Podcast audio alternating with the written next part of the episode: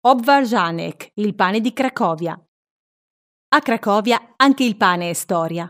Passeggiando per le strade del centro, tra i vicoli pittoreschi, gli edifici antichi e misteriosi, i caffè letterari e le leggende sulla storia della città, si incontrano numerose bancarelle con gli obvarzanek. L'obvarzanek, prodotto IGP, è un tipo di pane a forma di grosso anello ricoperto di sale, semi di papavero o di sesamo, prima bollito brevemente in acqua e poi cotto al forno. È una specialità di Cracovia, ma anche un simbolo gustoso da associare alla Polonia. Si produce sin già dal Medioevo. La sua forma rammenta le corone di fiori, i bianchi, che vengono preparati per la festa di San Giovanni. In tempi antichi si credeva che la sua forma rappresentasse il cerchio della vita e che portasse fortuna. Obvarzanek è una specialità nota a tutti coloro che hanno visitato l'antica capitale polacca e anche a chi l'ha vista solo in tv, perché è disponibile in ogni suo angolo grazie ai venditori ambulanti. Una curiosità.